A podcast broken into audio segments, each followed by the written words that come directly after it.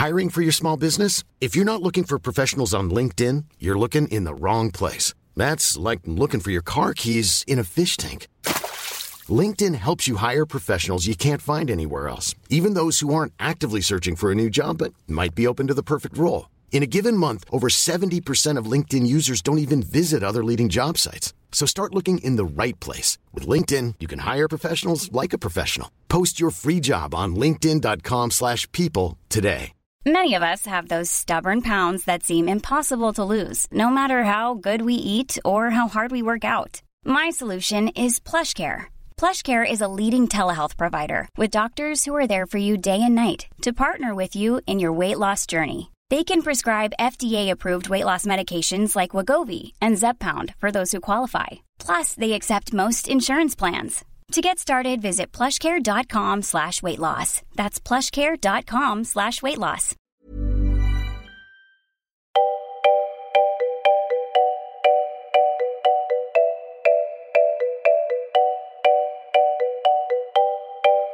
Det här är Mellan raderna med Gide och Öman, en podcast om läsning.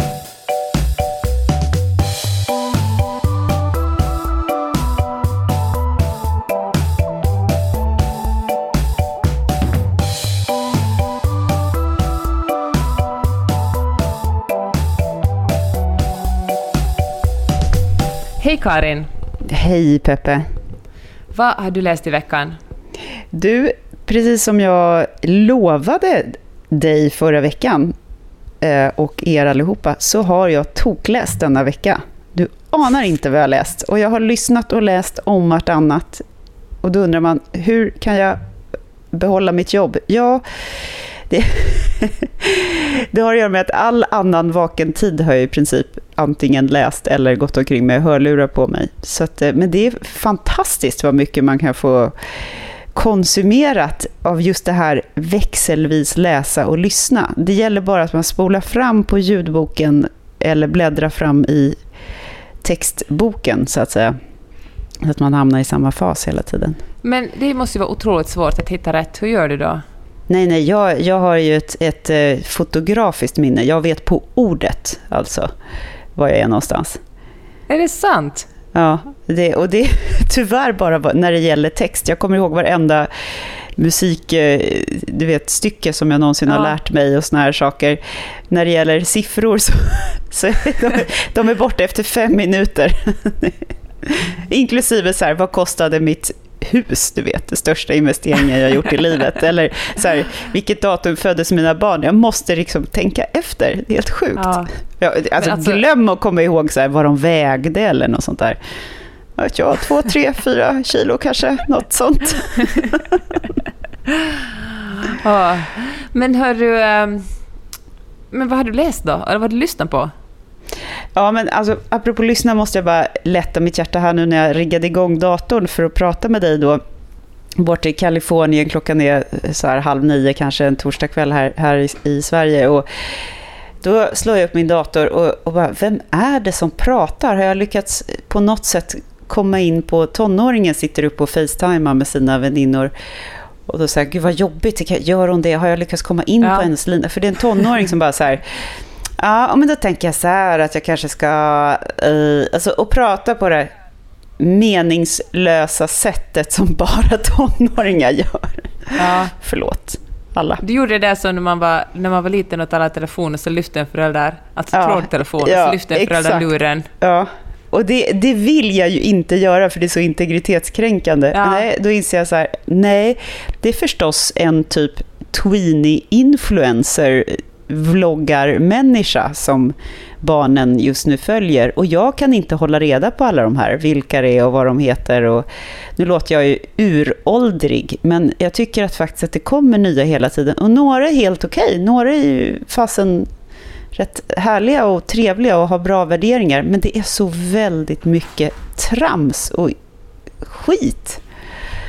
Men alltså vänta, tweenies, folk som inte ens ännu är tonåringar, har de också sina egna YouTube-kanaler? Ja, ja visst. Det finns någon tjej som, som ungarna älskar som håller på och sminkar sig som är typ 12. Jag har tänkt så mycket på det där, för jag har ju en, jag har en blogg som jag har hållit på med sedan 2005, alltså sedan tidernas begynnelse. Du är liksom som en urbloggarmoder. Du är som ja, Lucy, verkligen. fast i bloggvärlden. Man gräver upp dig och bara, det här var den första bloggaren, titta på hennes DNA. Eller om man ska ta en, en litteratur, uh, litteraturkoppling, jag är liksom Grottbjörnens folk. Fast i... Du Ayla. jag är Ayla. Minus sexet ropar Magnus här i bakgrunden. Men... Eh, precis, har Magnus några likheter med den här John Dalar så kommer jag bli så väldigt generad att jag aldrig mer kommer att prata med honom. Oj, oj, oj, det var ett tummade bokexemplar det. oj, oj, oj. Min klasskompis bara, sidan 349 är väldigt bra. Man bara, ja Thomas, men jag kommer nog inte öppna just ditt exemplar. Förlåt för jättegammal referens, alla ni som är... inte, för sidorna är ihopklippade. Exakt, okej, okay, nu går vi vidare. Ja, men berätta om din blogg. Har, ja. Den har varit allt från en, en, en riktigt sån klassisk uh, dagboksblogg innan, innan begreppet influencer ens fanns, innan man ens visste att det kunde finnas något som annonser på bloggen eller bloggsamarbeten, till att ha legat på olika tidningars eh, sidor och så har du fått månatligen betalt för att ha bloggen där, till att den har legat på en plattform där, eh, där andra människor har sålt annonsering och, och föreslagit samarbeten för mig. Och, eh, och jag har tänkt så otroligt mycket på hur jag ska göra med den här bloggen, för jag älskar den. Bloggen har gett mig liksom allt. Jag har fått skriva böcker tack vare bloggen och lärt känna otroliga människor tack vare bloggen. Jag har verkligen varit en inkörsport till ett bra liv för mig. Och, eh, och därför vill jag fortsätta med den, men jag sätter ner ganska mycket tid på den och eh, tycker det ska vara kul att få betalt. Men det är så svårt, alltså jag vill inte att folk ska... Jag vill liksom inte uppmana till ännu mer konsumtion. Jag tänker att vissa samarbeten kan ju vara kul, som typ med liksom, när det handlar om böcker och sånt som jag vill att folk ska pyssla med. Men eh, men du har ju tänkt och tänkt och tänkt. Och tänk om man skulle göra en sån här, eh, ursäkta nu låter jag som Lamotte, men en, någon slags prenumereringstjänst eller en swish-tjänst där folk som tycker om innehållet kan liksom en gång i månaden swisha eller prenumerera typ samma summa de lägger ner på en kaffe eller en kaffe. Liksom några euro liksom men det är ju faktiskt inte bara Joakim Lamotte som, som använder det. Det är ju alla, alla möjliga journalister av olika kaliber. Så att, eh, det är ju egentligen bara en del av eh, en, en, ett nytt, det är ju gig-ekonomi. Liksom. Ja. Det, det, är som att samla upp vatten i många hinkar som, som droppar från ett tak istället för att ha en, en kran Precis. som en vanlig anställning. Och, det, och det, måste, det, det är ju så vi måste jobba i den här ekonomin. Jag tänker, jag tänker också att det känns som framtiden. Istället för att ha liksom en, en, ett stort företag som mellanhand som liksom tar en stor del av, av av liksom pengarna. Tänk om det skulle gå liksom, det skulle vara me mellan läsaren och mig. Det är liksom en överenskommelse utan någon slags tredje part där. Ja, just ja. det. Och sen så är det tillräckligt. Då kan, då, då kan man ju ha priset så pass lågt så att säga. Så att det, Nej, då, slipper du, då, slip, då är det också en överenskommelse att då slipper du reklam och då slipper, då slipper du lä, dina läsare innehåll som är så här åh vad det är härligt att stå här med just den här juicen i handen ja, liksom, på bilden. Och, ja. och, även om det kanske inte är någon produktplacering så, så väcks den där lilla misstanken och då vaknar någon slags icke-tillit ja. till dig. Liksom. Ja, precis, för jag känner att jag har en sån... Vissa läsare har verkligen hängt med sen liksom mitten liksom sen 2005-2006. Jag tänker att vi har en så pass lojal liksom en, en på något sätt ärlig relation till varandra. Det känns så fuskigt att försöka kränga saker. Nu har jag gjort samarbeten som jag tror på.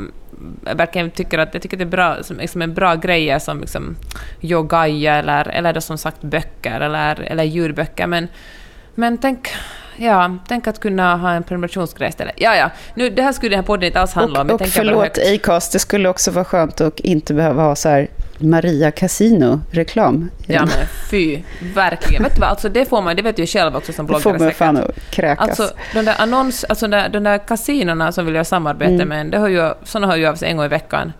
De verkar ha så mm. otroligt mycket pengar att slänga efter influencers. Det, och det tycker jag, det är fan är så att Mikael Persbrandt gör reklam för någon slags kasino på... Alltså det är ju... Det är faktiskt Zlatan. inte okej. Okay. Eller Zlatan, ja men tänk det. Mm.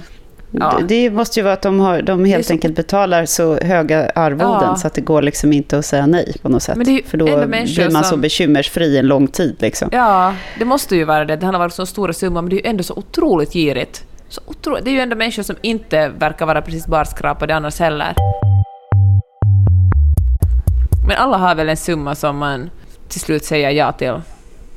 Jag har faktiskt eh, eh, gått med i, ett, i en liten app som heter Dreams, som är en sån här privatekonomi mm. sparar-app. Och eh, det är Detta några... är ett samarbete mellan, mellan Radnapodden och Dreams. av, en, av en händelse nämligen. Nej, det är verkligen inget samarbete överhuvudtaget. De tar ju mina pengar för guds skull. Eh, men jag tycker att det är rätt coolt. Det är några tjejer från eh, Handels, vet jag, som har i Stockholm som har eh, kommit på den här grejen och det, den går ut på att man liksom visualiserar sitt sparande i form av drömmar. Då. Att, mm -hmm. att du går in där och sen så skapar du ett konto och sen så eh, i mitt fall så har jag så här, häst, det är en dröm som jag mm. har. Och så har jag lagt in en, en summa då på en halv häst eh, som är 60 000. Det är, väl, det är ju liksom vad en mm. fin dressyrhäst kostar, 120 000. För jag har inte råd med en hel, jag har inte råd med en halv heller. Men jag tänker det är i alla fall en dröm. Och så står det så här, okej, okay, om jag vill ha den här hästen om tre år, då måste jag spara så här mycket varje månad. Eh, och sen så har de en massa tricks då. Så här, vill du att det ska, vi ska bara dra från ditt, från ditt lönekonto när du minst anar det, kanske 20 spänn, 10 spänn. Eh, vill, du, vill du köpa hästen tillsammans med någon annan då, så här, varje gång Peppe lägger in 20 spänn så lägger du också in 20 spänn så man följer varann. Mm. Eller vill du ha sån här auto, vanlig klassisk autogiro eller och sen så ett, ett trick som jag skulle komma till, det är så här, du lägger in motsvarande summa pengar som du sparar om du slutar med ett av följande. Typ så här, sluta mm -hmm. snusa, det är 100 spänn i veckan. Sluta, nu gör inte jag det, men om man nu gör det. Eh, gå över till eh, vegetarisk eh, mat då, eller bli vegan eller någonting. Spara 30 spänn om dagen.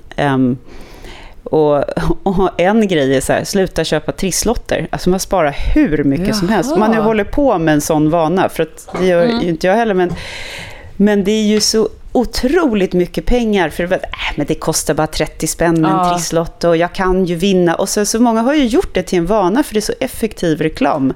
Så du menar att ett av, ett av alternativen är att sluta prenumerera på Peppes blogg, spara? fast det, fast det, det, det gynnar faktiskt själen. Men jag blev, jag, jag blev sugen på den. Vad säger du, Dreams heter den appen? Ja, den heter Dreams. Jag vill ju också ha en häst. Ja, det är klart. Vi kanske ska köpa en häst tillsammans. Ja. Då, då går det på hälften så vi, vi, kanske inte har råd med en 120 000 kronors häst. Det får kanske bli en Nej, 120 kronors häst. Vi fixar det. Är klart det. Vi har. När, du, när du bara brakar loss med din blogg. Ja, exakt.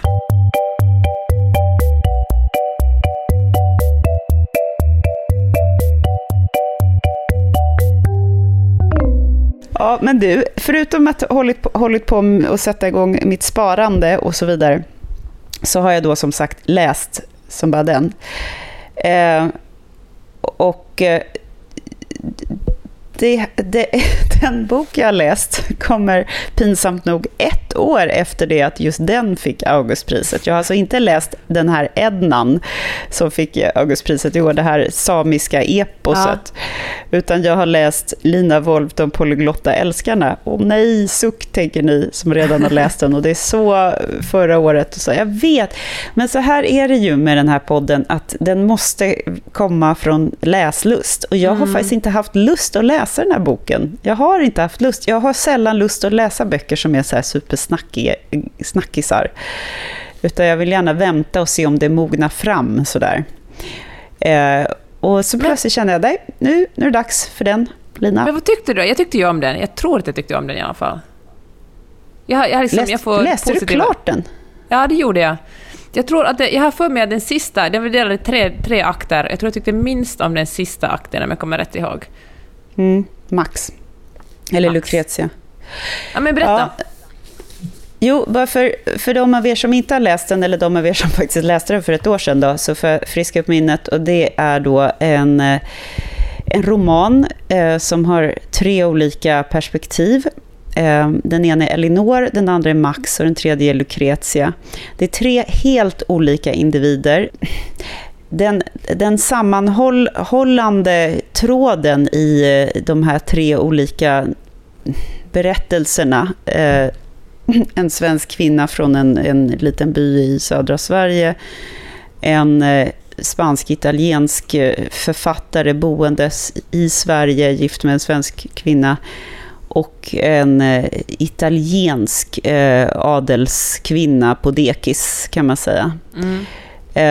De tre storiesarna hålls samman av att den här författaren och hans bokmanus, som heter De polyglotta älskarna, kommer in i deras liv på olika sätt.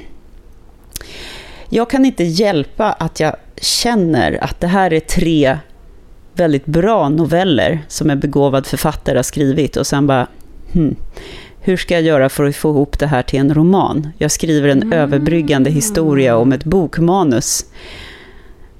Jag kan inte hjälpa oh, att jag känner intressant. så. Och det kanske inte alls är så. Och förlåt Lina Wolf ifall jag bara liksom totalt har missuppfattat eller skitsamma. Liksom. Nej, det men, men jag, jag, får den känslan för att de... Ja. Jag tycker det är lite för... Um, alltså, visst, det är fascinerande att, att, uh, att hon lyckas, för det gör hon verkligen, att skriva ur, ut, i tre helt olika um, um, perspektiv, tre, tre helt olika tonaliteter, eller voices då, som man skulle säga, uh, om man vore engelsk kritiker. Men, och, och sätt att prata, vokabulär, um, tankesätt. Det är verkligen tre helt olika gestalter som är jaget i de här. Eh, för alla, alla tre är i första person då. Känns det som man skulle... Eller nu, eh, det som jag kommer ihåg från den här boken är att man verkligen börjar om vid varje historia. Och det är kanske därför det liksom kommer i... Men därför blir den, bryter den upp själva historien.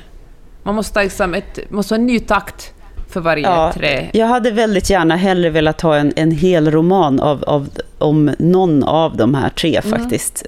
Um, för jag tycker, jag tycker att det blev lite tråkigt till slut. Eh, Lina Wolf är eh, ju som många sådana här August, alla säga, skön, Augustvinnare i den skönlitterära genren, en språkvirtuos. Alltså hon är otroligt skicklig skribent. Hon är väldigt bildad. Det är också så här, hej, om någon av er skriver och vill vinna Augustpriset, ni ska alltid namedroppa så här, Borges eller eh, Juna Barnes ja. eller Ka eh, Nietzsche. Eh, det är så många litterära och kulturella referenser och det är så många språk. Det här Lotta, ja, det har att göra med att Max, som är författaren vars manus eh, är på drift, um, han är då polyglott, det vill säga han kan, han talar en massa olika språk och, och har det som någon slags livsregel, eh, uh, att uh, människor som inte Människor som är, som är kassa på språk helt enkelt, som inte kan välja mm. rätt ord eller som inte kan fler än ett eller två språk. Det är liksom lägre stående varelser.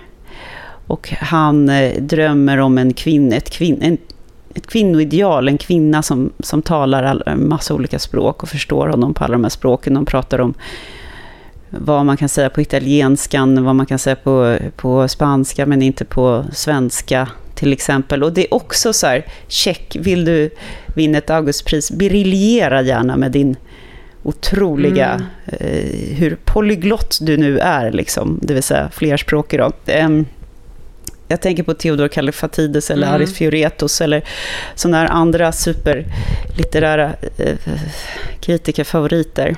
Det, det, är alltid det här växelverkan mellan de olika språken och ibland är det långa citat på ett språk. Just nu är det ju samiska vänta, vänta, som är poppis. Mm. Försöker du säga nu att Augustpris är lite ängsligt? Ja, eller eh, nej, kanske inte ängsligt, men jag tror att det är så. Förutsägbart? Det Jur, ja, lite förutsägbart. Och juryn består ju av en viss typ av människor mm. som går igång på en viss typ av saker. Mm. Och, och, på så vis är ju alla pris förutsägbara om man analyserar mm. hur juryn ser ut. Förutom då litteraturpriset i Nobel som, som, som ibland ja. överraskar. Ja, eller kanske... Ja. Litteraturpriset i Nobel, herregud vad det snackar men alltså, ja. Nobelpriset i litteratur heter det kanske. Litteraturpriset i Nobel som ibland inte når alla språk. Gud, jag inte ens kan prata. Jag försöker göra en podcast så kan jag inte ens säga det. Ja. Men med det vill jag inte säga att, det här, att den här är svår eller att den är för smal eller någonting sånt där. Jag tror väldigt många skulle ha ett väldigt stort utbyte av att läsa den, för att den är, den är intressant. Eh, mm. Den är intressant på många sätt. Det är intressant att lära känna de här tre gestalterna, förutom kanske första Elinor som var jäkligt oskön, tycker jag. Tråkig. Det enda som är coolt med henne är att hon, att hon är förbannat bra på att slåss. Men hon är liksom byggd som en kontrast till alla andra gestalter i den här boken är supersnobbiga, alltså super, mm. vad ska jag säga, Just estet, elit, elitmänniskor som liksom har läst allt, har var, rest överallt, klass och förfining, bildning, eh, liksom glider ovanpå och tittar ner på, på de lägre stående varelserna ute i stugorna som tittar på tv-serier, usch och tvi, som inte förstår hur man klär sig eller inreder ett hem eller uttrycker sig. Och det är ganska coolt ändå att Elinor glider in där från bonnalandet och har skitfula kläder och inte läser något. Eh, och så börjar hon plötsligt, och så blir hon ihop, hon träffar en, en litteraturkritiker på någon datingapp och sen så blir hon hans liksom eh, huskvinna. Hans på något sätt? Nej? Ja, utan mer som hans eh, fuck girl som bor i hans hus. Förstör hon hans manus? Ja, hon eldar upp hans manus. Hon lackar ur på honom. Det är så jävla bra, tycker jag. Det, fan, det kan man ju verkligen... Ja, han det... bara, åh, det här manuset som den här upphöjda författaren har skrivit, det finns bara i ett exemplar och det är här. Och hon bara, okej, okay. men sen så misshandlar han henne och hon bara, okej. Okay. Släng in det i brasan. Ja, det är så skönt. hämnd. Ja. ja. Ja. ja, men det är, mycket, det är mycket bra med den här romanen och jag är, jag är väldigt imponerad av den på många sätt. Men hör du, det som du sa, den faktiskt är ganska lättläst, trots att den låter högtravande, det du beskriver mm. det stämmer ju. Den är jag kommer ihåg att mm. den är verkligen ingen, det är ingenting man behöver backa in för att ta itu med, eller tänka att nu måste man sitta med rynkad panna och läsa, utan den, alltså den... Alltså det, är som att läsa, ja, det är som att läsa tre noveller, helt enkelt. Ja. Det finns ju ganska många novellförfattare som, som ger ut en samling noveller där då flera karaktärer går igen mm. i varandras liv, så att säga. Det finns någon slags sammanhållen hållning däremellan. Så jag tror att den här hade kunnat göras om till novellsamling också. Ja.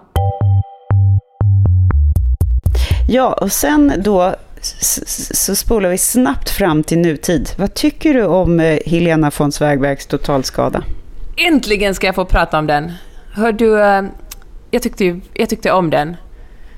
Snabb recap. Alltså, historien eh, handlar om eh, Agnes som är 56 år gammal. Hon lever med sin drygt 10 år äldre man i ett hus på Lidingö. Ah, så fort jag läser Lidingö någonstans tänker jag på dig, Karin.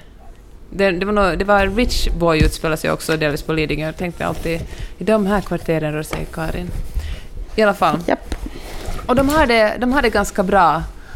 Och, eh, men det är liksom, redan i början har de det bra, och det, men det är ändå någonting som skaver. Och när jag började läsa den visste jag faktiskt inte så mycket om boken, och då tänkte jag så här att jaha, det här kommer att bli ett Ja, det kommer att bli ett lite så här Geir Gulliksen senare, eh, ur ett äktenskap eh, historia. Två... Vilket det i och för sig är. Ja. Ja, men det, det kommer liksom, då kommer att, eh, kommer, det kommer att handla om, kommer de att fortsätta vara ihop eller kommer de att skilja sig? Vilket det kanske delvis också handlar om. Men så blir det ganska fort otroligt mycket mer dramatiskt för att äh, av misstag bränner Agnes upp eh, huset, alltså hela jävla huset brinner upp. Och så handlar den här historien mycket mer om, om ifall kärlek, kärleken ska ta slut, utan det handlar också om hur mycket hur hon mister fotfäste eftersom hennes hus har varit så mycket av, hennes hem har varit hennes identitet och hennes trygghet och liksom någonting som ja, men en, en, liksom väldigt, en, en, säkerhet i livet som plötsligt inte längre existerar. Hon känner att hon bara flyter fritt i en, en helt ny verklighet och hon är liksom ingenstans att hon är liksom ensam i en liten båt ute på ett stort hav och hon ser inte land någonstans. Ja, men jag tyckte det var extra spännande att läsa den här för att i somras, när jag, eller i höstas när jag åkte, åkte hem från bokmässan i Göteborg hade jag fått med mig en massa vi läser och vi tidningar och jag tyckte jag läste, jag tror att det var tre olika intervjuer i olika tidningar jag läste med henne där hon berättade, alltså författaren, inte Agnes, författaren Helena von Zweigbergk, där hon berättade om sin skilsmässa från författaren Bengt Olsson. Och uh, hur det är att plötsligt närma sig 60 och vara singel och hur man ska orientera sig i den här nya världen när man har levt så nära tillsammans med en, en annan person så länge.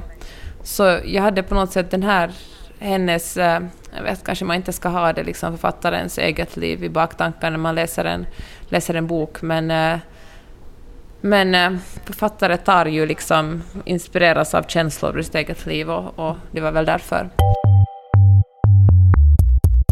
Men du, um, jag tänker på Agnes Lidbecks, eh, den här roman Finna sig, den, den första, som kom ja. före den här förlåten.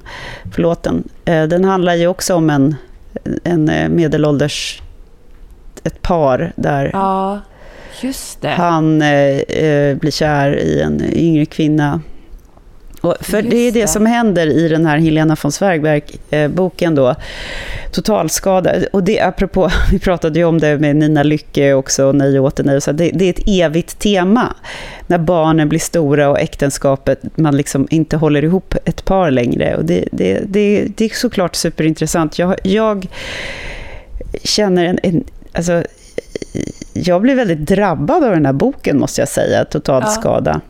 Eh, inte för att jag känner att nu är mina barn tonåringar och vi har inget att säga varandra, för jag har fortfarande barn i skolåldern och jag har fortfarande mycket att säga till min man. Men jag kan verkligen förstå, jag kan verkligen sätta mig in i, i det här. Hon är ju väldigt skicklig, Helena från Sverigberg, i att skildra äktenskap, vardags, vardagstristessen och vardagslunket. Och, hur man börjar, hur, hur kärleken liksom falnar och man börjar störa sig på varandra, fast man inte vill det, fast man skäms för det. Ja. Och det ju ont att läsa. hur det ska vara. Ja, man är, ja. man är själv medveten om det. Nu, nej, nu är jag inne i den här fasen som inte ska drabba ja. just oss, utan som drabbar alla andra. Nu är jag så jävla missundsam mot honom igen, ja. eller mot henne liksom. Och det är så intressant, eh, huvudpersonen i den här boken, hon har alltid beundrat sin man så väldigt mycket. Och det finns en, en scen där hon tänker tillbaka på hur det var de, eller en, när de träffades och hur hon eh, bara längtade efter att, de kunde, att den, eh, hon njöt av den här första förälskelsen, men hon längtade också efter just den här stunden, att de hade lagt lagt bakom sig en massa år tillsammans som på något sätt skulle garantera att de alltid kommer att vara ihop. Vi vet ju längre man har varit ihop, desto mer säker är man som par. Och uh, trots att hon ändå på ett annat plan hela tiden är medveten om att det inte finns något som garanterar att en kärleksrelation håller. Det är liksom nyförälskelse garanterar inte den, att man blir ihop i fem eller tio eller femton eller tjugo år garanterar inte det. Men när man är så här otroligt kär i någon, liksom beroende av dens kärlek, hittar man på en massa sådana här regler. Att om vi bara är ihop så här länge, om man bara säger det här, eller om vi bara får barn, eller om mm, vi bara får Besvärjelser. Man, man ägnar sig åt magiskt tänkande helt enkelt. Ja, exakt. Ja, jag tycker att hon sätter, jag menar, otroligt skickligt så hon sätter eh, hur, hur eh, författaren Lena von Zweigbergk kan liksom sätta ord på, jag menar, på sånt man själv känner igen. Trots att ja. Ja, man inte är Jag känner det, jag suckar nu lite vemodigt, därför att det är ju det är kanske det som måste till. För att det är ju så det är ju ett hittepå det här, att vi ska älskas, vi ska vara monogama och älska samma hen livet ut och mm. det är aldrig några konstigheter. Det är klart att det är. Det är ju ett helt bisarrt påfund. Och så ska ja. man bo tillsammans med någon, i, i, i vårt fall då, av motsatta könet. Va? Det är ju helt omöjligt att förstå de här konstiga människorna. Ja, det är fan helt orimligt. Ska man göra, ha någon slags tvåsamhet så ska det vara att kvinnorna bor i ett kollektiv och männen hälsar på då och då, sen kan de gå hem. Och då skulle alltså, livet vara jätteharmoniskt. Vet du vad Karin, jag började skriva på en roman som faktiskt har legat i flera år, men som handlar om exakt det, ett kvinnokollektiv. Där kvinnor bor tillsammans och så kommer män och hälsar på dem ibland. Det skulle vara ett, alltså det skulle vara ett, ett drömscenario. Ett drömscenario. Ni är så välkomna här nu killar. Ja, och sen så tack och hej, nu kan ni ta soporna ja. med er hem. Bye boy. Ja, eh, därför att det, det är gud vad det skaver hela tiden. Och, den här första förälskelsen de första åren, nu hade jag i mitt fall tur att vara förälskad länge, men i, i alla mina män, höll jag på att säga, båda mina äkta män, men, men eh, det, det, är ju så jäkla svårt när sen det, det, det, börjar, liksom, livet kommer emellan med de olika värderingarna som krockar, som man kommer med mm. sin ryggsäck och, så, och sen så kanske det kommer barn och då blir det, ställs det där på sin spets och då börjar man så här, jaha, okej. Okay. Men det är, så, det är så svårt. Och då tänker jag att de här besvärjelserna, de här liksom ceremoniella grejerna vi håller på med hela tiden. Vi håller ju på så här, åh, vi måste ha lite, vi måste ha date night, vi måste ha bröllopsbilder på oss i album, ja. vi måste ha våra egna jultraditioner, vi måste ha lite his and hers, materiella ting runt omkring oss. Och, och det är det må låta banalt, men det är ju det som, det är ju kittet, det är ju det som håller mm. oss samman. Och det är ju någon slags föreställning vi behöver spela för varandra för att orka hålla ihop och visa tillhörighet. Det kanske ja. är bra, men man kanske måste göra. för ibland måste det. man kanske göra det på autopilot. Jag tror för, för barnen, åtminstone så länge barnen är små, sen blir de ju rätt jobbiga när de är, när de är äldre. Du, men... Skapa liksom historien om oss som ja, bara vår, som man kan stärker, återvända till. Ja. När barnen är små så är det så enormt mycket instinkt och, och föräldrakärlek så att det kommer liksom bara per automatik allt det här ja. tillhörigheten och det är liksom sådär självspelande. Eh, men sen som i alla andra relationer så måste man fan se efter det och liksom, ja, förnissa det där. Liksom. Det låter ju otroligt cyniskt. Varför börja prata om det? Kanske för att den här boken handlar om det. Ja, den handlar om det. Det som den också handlar om är hur operfekta människor är. Alltså jag tänker på att när du sa det där om, om barn, att det kanske kommer någon annans barn som blir ens barn in i en relation, och hur eh, hon känner en eh, svartsjuka gentemot hennes man Xaviers barn som han fick med sin första fru från Argentina, för att för den, här, den här första frun dog och då var, tvungen, då var hennes man och, och dottern tvungna att fly från Argentina och hur, eh, hur, de har en, hur de redan har en gemensam historia och hur den här döda exfrun är såklart perfekt, för alla döda människor är ju perfekta, för det, det, liksom, det går inte att kritisera dem.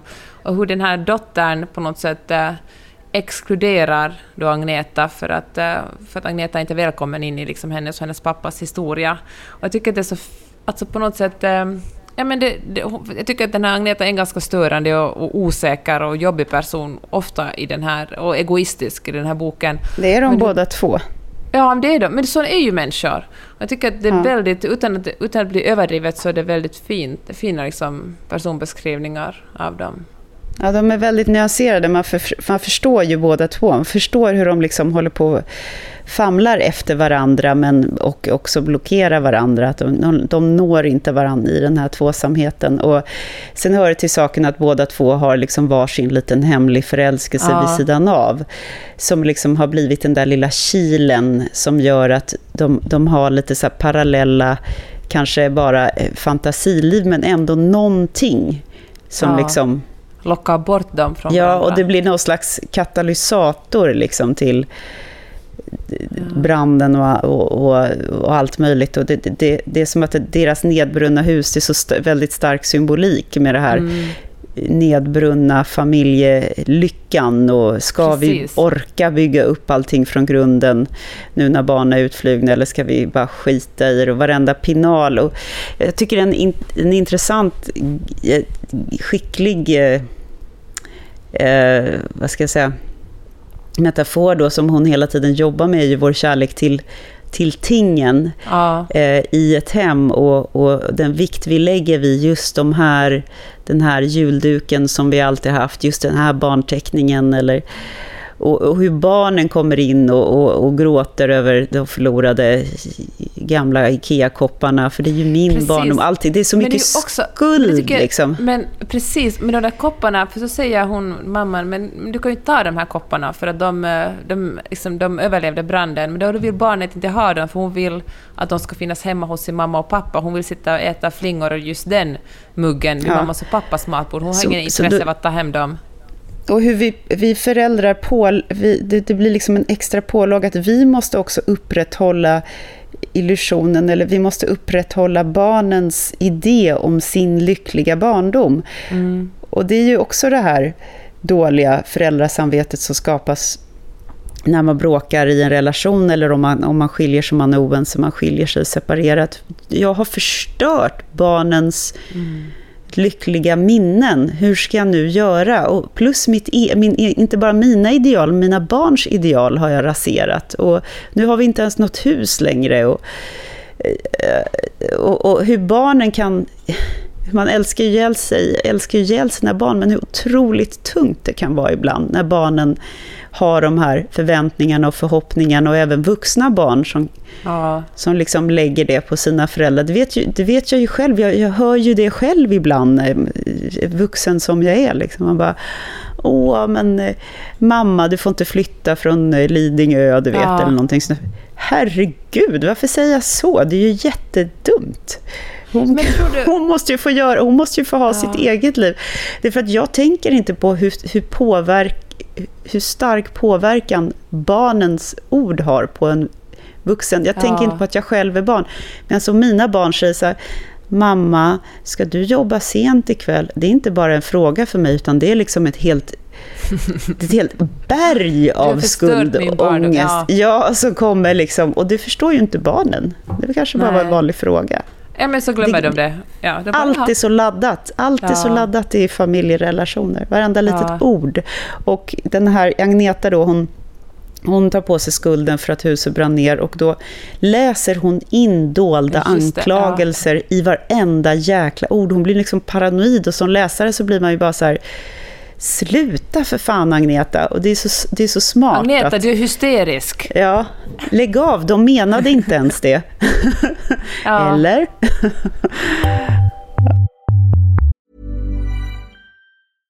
Hej, jag Ryan Reynolds. At Mint Mobile, we like to do the opposite of what Big Wireless does. They charge you a lot. We charge you a little. So naturally, when they announced they'd be raising their prices due to inflation, we decided to deflate our prices due to not hating you. That's right. We're cutting the price of Mint Unlimited from $30 a month to just $15 a month. Give it a try at mintmobile.com slash switch. $45 up front for three months plus taxes and fees. Promo for new customers for limited time. Unlimited more than 40 gigabytes per month. Slows. Full terms at mintmobile.com. Hiring for your small business? If you're not looking for professionals on LinkedIn, you're looking in the wrong place. That's like looking for your car keys in a fish tank. LinkedIn helps you hire professionals you can't find anywhere else, even those who aren't actively searching for a new job but might be open to the perfect role. In a given month, over 70% of LinkedIn users don't even visit other leading job sites. So start looking in the right place. With LinkedIn, you can hire professionals like a professional. Post your free job on linkedin.com slash people today. Millions of people have lost weight with personalized plans from Noom. Like Evan, who can't stand salads and still lost 50 pounds. Salads generally for most people are the easy button, right? For me, that wasn't an option. I never really was a salad guy. That's just not who I am. But Noom worked for me. Get your personalized plan today at Noom.com. Real Noom user compensated to provide their story. In four weeks, the typical Noom user can expect to lose one to two pounds per week. Individual results may vary. Jag har, faktiskt, jag har bara läst hälften, så du får inte avslöja hur det slutar sen. Men, den är, ja, men jag tycker det är ett snyggt slut också. Alltså, en, verkligen, hon syr ihop det väldigt snyggt. Nej, så det ska här... du inte säga. Hon som författaren, menar ja. du? Syr ihop ja, ja, det? Alltså, Tror du menar Agneta? Helena. Ja. Jag menar Helena. Nej, men inte Helena. Agneta. Ja, vi, vi kan tydligen inte hålla reda på Nej. Kvinnonamn, svenskt kvinnonamn. Ja. Ja, men eh, alltså det var i alla fall ett... Eh, det, var det, det är länge sedan jag har... Det var, det var en av de böckerna som jag verkligen längtade efter att läsa vidare i. Det är en så otroligt skön känsla. Att vara så att åh, nu kan jag ta mig, nu kan jag ta mig en halvtimme och läsa vidare och se hur det går för dem. Du, jag tänker att vi ska kanske läsa lite ur den här totalskada.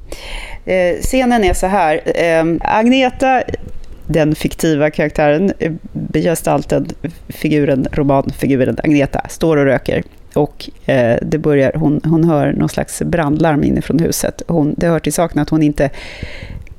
Eh, familjen hatar att hon röker, det är hennes lilla, lilla egen stund. Liksom. Det är hennes, hon har redan mm. dåligt samvete, men hon var tvungen att gå ut och röka av olika skäl då, som kommer fram sen. Hon ska laga en, någon slags middag som ska liksom skyla över det faktum att det är väldigt kylslaget mellan dem i relationen. De ska bjuda på, på en middag. Um, det luktar as. Jag tänker två saker. Det ena är att resten av köttet i alla fall är kvar. Just de här bitarna brynte jag mest för att få smak på såsen. Nu får det bli buljongtärningar eller något annat. Ingen katastrof. Det andra är att jag måste få stopp på det tjutande brandlarmet så att Eddie inte vaknar.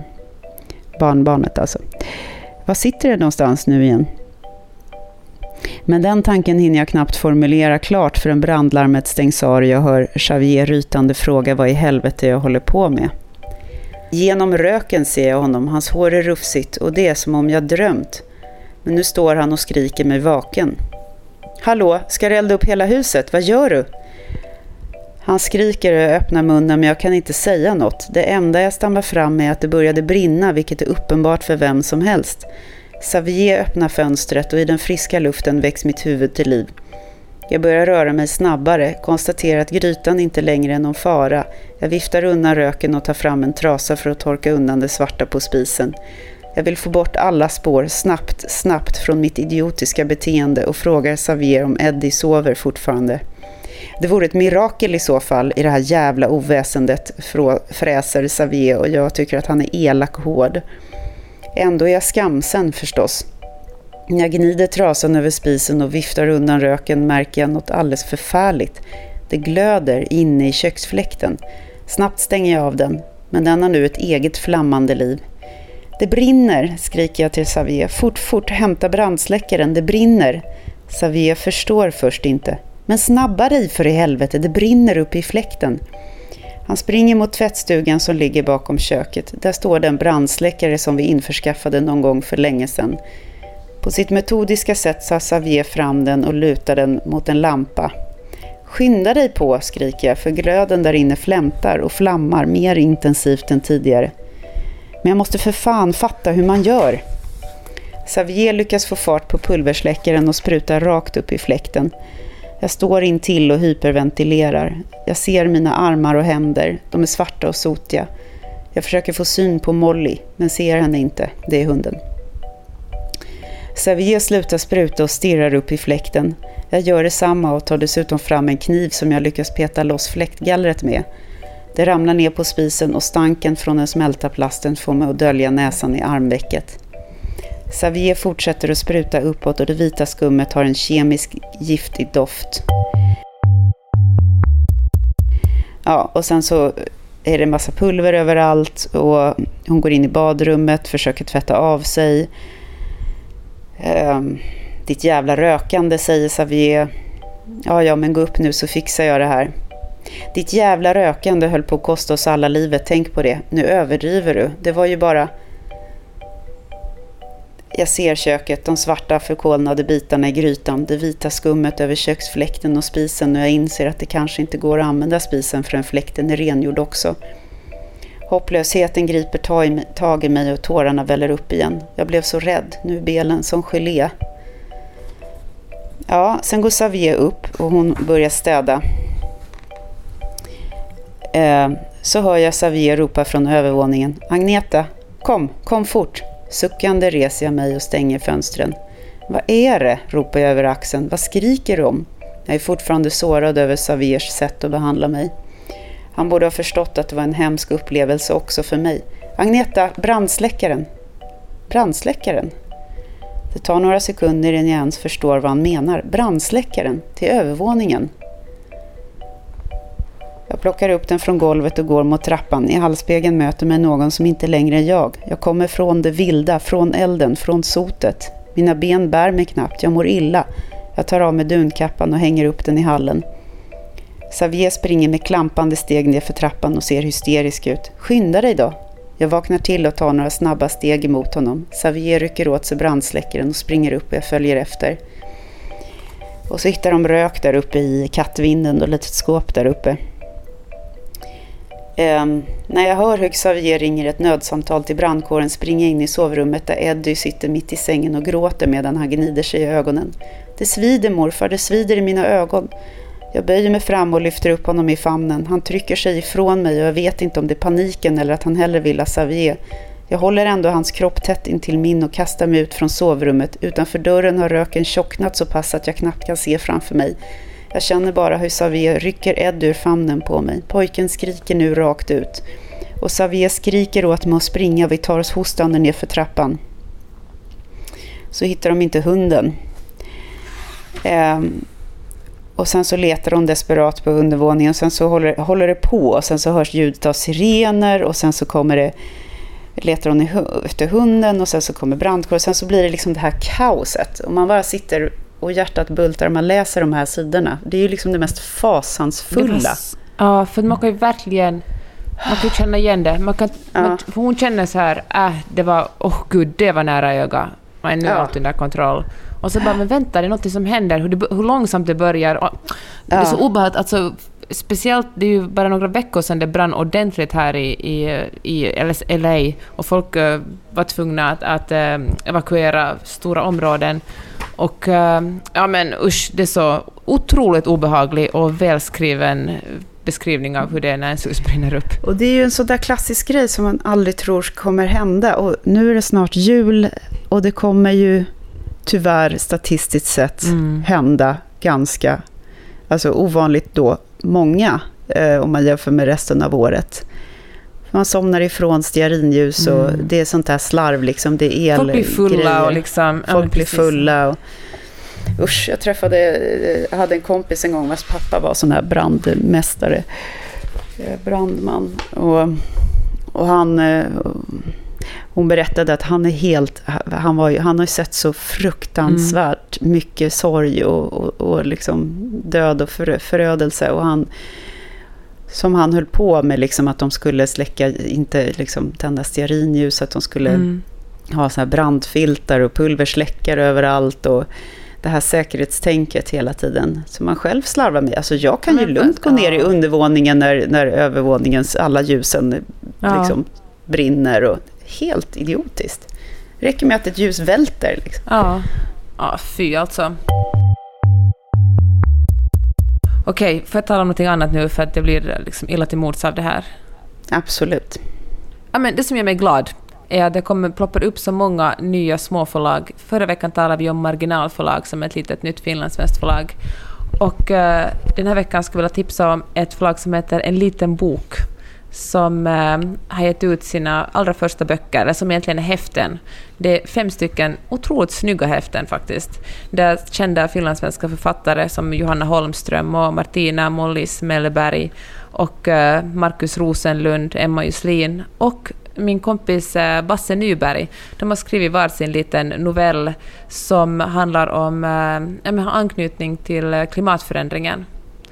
Och uh, de här novellerna kan bra läsas av vuxna, men de är också designade för att kunna användas i, i skolarbete, så man kan använda dem i sin undervisning om man är lärare. Så det vill jag gärna tipsa om. En liten bok heter förlaget. Nu kan jag tipsa om eh, ett förlag som heter Fri Tanke, som är ett coolt förlag eh, som ger ut ganska, du vet så här, någon bok om forskning på LSD och mm. någon annan bok. Och, och, och som du tipsar mig också om, eh, de har översatt en bok som handlar om hjärnan. Och du vet ju hur jag gärna snör in på hjärnan, så att säga. Förlåt, ja, men, inte meningen. Jag vet, no pun intended. Ja. jag läste om den idén och tänkte att det här är verkligen right up, up your alley, Karin. Alltså, det handlar, den boken verkar så spännande. Det handlar om en, tydligen blev jag också intresserad av den, jag borde kanske också försöka beställa ett resex. Det handlar om en man som, eh, ja men hur hjärnan hur hjärnan verkligen kan lura en att... Uh, ja, men en man som vars hjärna tror att han är död trots att, att kroppen fungerar, till exempel. Och det är en, en eh, brittisk, eh, engelsk journalist som heter Helen Thompson som, som liksom, snöt in på det här med, med ja. hjärnan helt enkelt och skrivit en massa undersökande reportage och eh, och, och, så har hon åkt runt och intervjuat eh, människor med olika hjärnskador helt enkelt, som gör att de, de tror, ja till exempel en person tror att han är en tiger på riktigt. En person hör hela, eh, känner efter, det, det heter någonting med syntesitet, jag kommer inte ihåg vad det hette, Just det, något begrepp. Ja. När man liksom absorberar andra människors känslor för att man är så hyper, hypersensitiv för eh, ansiktsuttryck eller ord eller eh, blickar eller sådär. Så att, den här personen var läkare då, så att det kom, om det kommer en patient och säger så här jo men jag mår ganska bra och sen så är det något, någon skiftning i du vet, något ögonlock eller något. Då känner den här personen, läkaren, i hela kroppen en stor och djup sorg och alltså, känner in för mycket helt enkelt. Mm. Vi är ju så, vi är så otroligt, hjärnan är så intressant. Alltså, eh, om jag säger till dig så här, mm, Peppe, du tar ett stort bett av en stor gul citron. Känn hur citronsaften eh, sipprar in. Du vet. Då, då, om du tänker in i det där, då kommer ju du... Alltså din, din kropp kommer reagera. Alltså man skrynklar ja, jag kommer ihop att grimasera sig. lite. Eller, du kommer grimasera, du kommer förmodligen få mer saliv i munnen och sådär. Så intressant att hjärnan funkar på det sättet. För det är bara Ja. på. Det är bara en fantasibild. Och då är det inte så konstigt att när vi, att när vi tittar på eh, vi, vi, vi tittar på en annan människa som... som jag menar, man, tittar, man tittar på ett barn som gråter, då börjar man själv gråta, eller en god vän eller någonting, så får man ju alltid, man blir alltid blank i ögonen, man behöver inte ens Ja. känna personen. Så den där empatiska förmågan som har för, fått oss att förmodligen överleva då som eh, ras, eh, är ju också ganska jobbig för de som inte kan stänga av den. Den är alldeles, alldeles Ja. uppskruvad på max hela tiden. Ja, Ja. jag ser fram emot att du läser den här boken. Eller kanske att vi läser den och pratar om den. Den heter Mannen som vaknade upp död. Och det där är en take på en, en bok som kom ut på 80-talet som jag faktiskt kommer ihåg mycket väl. Mina bokförläggande föräldrar pratade om. Eh, mannen som förväxlade sin hustru med en hatt. Som var Den någon jag berömd hjärnforskare som Ja, hade skrivit. av Och hon, pojkvän. har du? Ja, vad kul. Mhm. Ja, nej, men hon, Helen Thompson, hon, hon eh, var väldigt fascinerad av den personen då. Vad nu hette. Jaha. Max Planck eller något. Ja. Vilket, vilket brett spann av eh, läsning vi har Ja. haft för oss den här veckan. Vad ska du läsa Åh. nästa vecka? Ja, men jag vet faktiskt inte riktigt. Det får, eh, får se vad jag är sugen på. Vet du, jag har varit lite, lite sugen på Michelle Obamas eh, biografi, men så har jag också backat lite för att eh, Alltså det var, det, det, var något som, ska- det var något som jag tyckte var störande, för jag läste en intervju med henne i, i, i DN, för då hade DNs eh, journalist var en av de få journalister som, som blev accepterade på en så här liten presskonferens, så vi kom med på en presskonferens. Och så läste jag den och det var ju, det var ju, låter ju superspännande, men det finns ändå någonting som, eh, jag vet, alltså när man Michelle Obama är ju, verkar vara en otroligt bra person, men att, äh, att ha en presskonferens där journalisterna inte får ställa några frågor om politik till exempel, tycker jag är... Ja, men det känns konstigt och inte riktigt demokratiskt. Jag vet att de, de talar om det här också i, i, eh, i medierna i P1. Förstår du vad jag, Jag förstår menar? precis vad du menar. Jag läste också den där intervjun och, och halva intervjun gick ut på att tala om hur intervjun gick till. Vilket är liksom ett klassiskt Exakt. grepp när eh, journalisten faktiskt inte, inte får ut någonting av intervjuobjektet. Ja. Det är som att, det är när man, liksom klassiska såna här rockstjärneintervjuer bara. Eh. Keith Richards sitter i en lädersoffa, han har på sig bla bla bla. Okej, ja, nu har jag ju skrivit en spaltmeter om det där. Ja. Sen säger han tre ord. Skryt också Ja.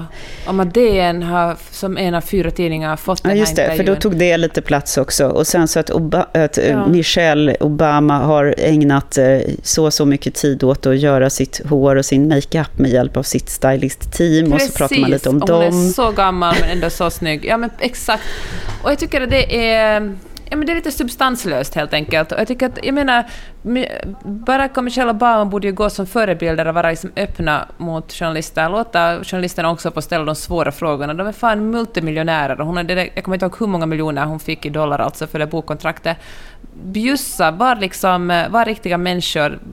Var inte liksom, jag menar, kontroll, det går, kontrollera inte liksom det som journalisterna skriver. Särskilt var, just var nu. önskar jag. Ja, och särskilt just Ja, nu när exakt. Trump håller på och försöker liksom Precis. censurera och, och skapa censurera och skapa För liksom förakt, mediaförakt hos alla. Men precis. Och då tänker jag att det är, de är kanske bättre än Trump, men det är faktiskt ändå lite samma... Det är inte så hemskt mycket bättre. Det är också ett sätt att manipulera medier, att inte låta folk ställa, att inte låta journalister jobba fritt.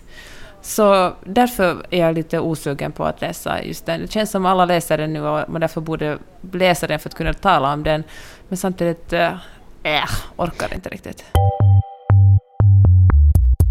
Jag är faktiskt lite sugen på att läsa det här Ednan, det här samiska eposet. Eh, mm. Jag hittar inte den på min nuvarande eh, ljudbokstjänst, eh, helt enkelt. Och det är också ljud och läs, e, e-bokstjänst som man kan ofta ja. välja då, eh, läsa eller lyssna. Och jag måste faktiskt säga att många av de där e-bokstjänsterna har gjort det så läsarvänligt. Nu har inte jag en Kindle, jag har bara en, en iPhone, men det känns ändå, det blir som en så här, grafiken gör så att det blir som mm. en sida som man vänder och det är väldigt, tyd, det är väldigt lätt att läsa, liksom tydlig text och man kan göra små bokmärken och sådär. Så där har ju blivit väldigt mycket bättre tycker jag, den läsupplevelsen.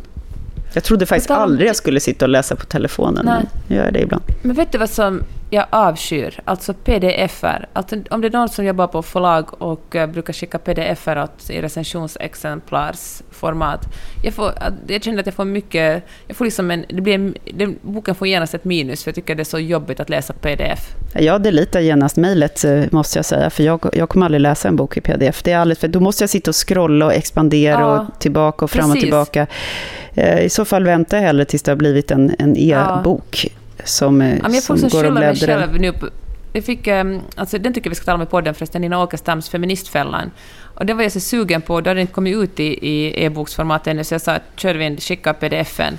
Men jag kanske ska fråga om Ja, men kanske jag ska vänta på e-boken och så läser, vi den till, läser både du och jag den och snackar om den. Jag bor ju så pass nära de svenska förlagen att jag faktiskt också, de är ofta väldigt schyssta och skickar mig den ja. tryckta, tryckta varianten. Apropå det vill jag bara avsluta med att Eh, per Wickholm, som är en av mina favoritformgivare, eh, när jag jobbade i musikbranschen så jobbade vi lite ihop. Han har formgivit eh, jättemånga fina skivomslag. Per Wickholm har, har formgivit den här eh, omslaget till von Svergbergs eh, Totalskada. Eh, det är en bild på en hare. Den är bara, mm. Det är bara ett, ett jäkligt bra omslag. Och sen ja, så är det lite, upp, det är liksom lite uppeldat. Det är bara en antydan till att det är något som att pappret är lite uppeldat. En annan detalj, och det är nog för att jag har jobbat med upphovsrätt och är en nörd, men omslagsbilden har ingen fotograf, den har inga rättigheter, eh, utan det står Creative Commons. Det vill säga det är fritt bildmaterial som, som eh, eh jag antar att Wickholm har laddat ner då. Jag vet inte om det säger något om förlagets ekonomi eller om att det är svårt att, att försörja sig som fotograf, om man ska bli ledsen eller glad, men det är tecken i tiden i alla fall. Det är intressant. Ja tycker jag. Intressant. Oj, oj, oj, så mycket fakta om böcker vi nu har pratat om. Du, eh, och mer ska det bli nästa vecka. Och um, jag är glad att du mår bra och att uh, det inte brinner hos dig längre. Eller ja. gör det det? Nej, och det har faktiskt regnat idag. Folk blir ju så otroligt glada här när det regnar. Lite panikslagna också för att folk inte vet hur de ska hantera det, men också väldigt glada. Och så jag fick ett meddelande i morse av en kompis som gratulerade mig och resten av LA på regnet. Eller hon skrev något typ att kom ihåg att njuta ordentligt av regnet nu. Ja, regn är ganska härligt när det inte är för kallt. Ja. Här, här är det, har det börjat snöa lite, det tycker jag Åh, oh, vad mysigt. Men hörni, tusen tack alla ni som lyssnar på den här podden och som kommenterar och likar våra bilder och följer oss på Instagram och Facebook. Det är så... Ja, det gör oss otroligt glada. Tack för att ni gör det. Tack för att ni gör det och eh, vi hörs nästa vecka. Puss och kram! Det gör vi. Puss och kram. Hej då. Hej då.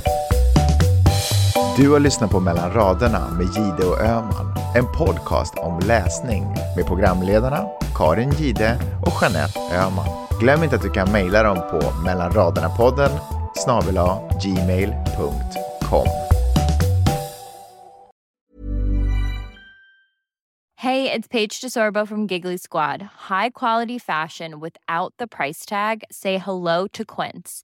I'm snagging high-end essentials like cozy cashmere sweaters, sleek leather jackets, fine jewelry, and so much more. With Quince being 50 to 80% less than similar brands. And they partner with factories that prioritize safe, ethical, and responsible manufacturing. I love that. Luxury quality within reach. Go to quince.com slash style to get free shipping and 365-day returns on your next order. quince.com slash style. Imagine the softest sheets you've ever felt. Now imagine them getting even softer over time That's what you'll feel with Bowl and Branch's organic cotton sheets. In a recent customer survey, 96% replied that Bowl and Branch sheets get softer with every wash. Start getting your best night's sleep in these sheets that get softer and softer for years to come. Try their sheets with a 30-night guarantee. Plus, get 15% off your first order at bowlandbranch.com. Code BUTTERY. Exclusions apply. See site for details.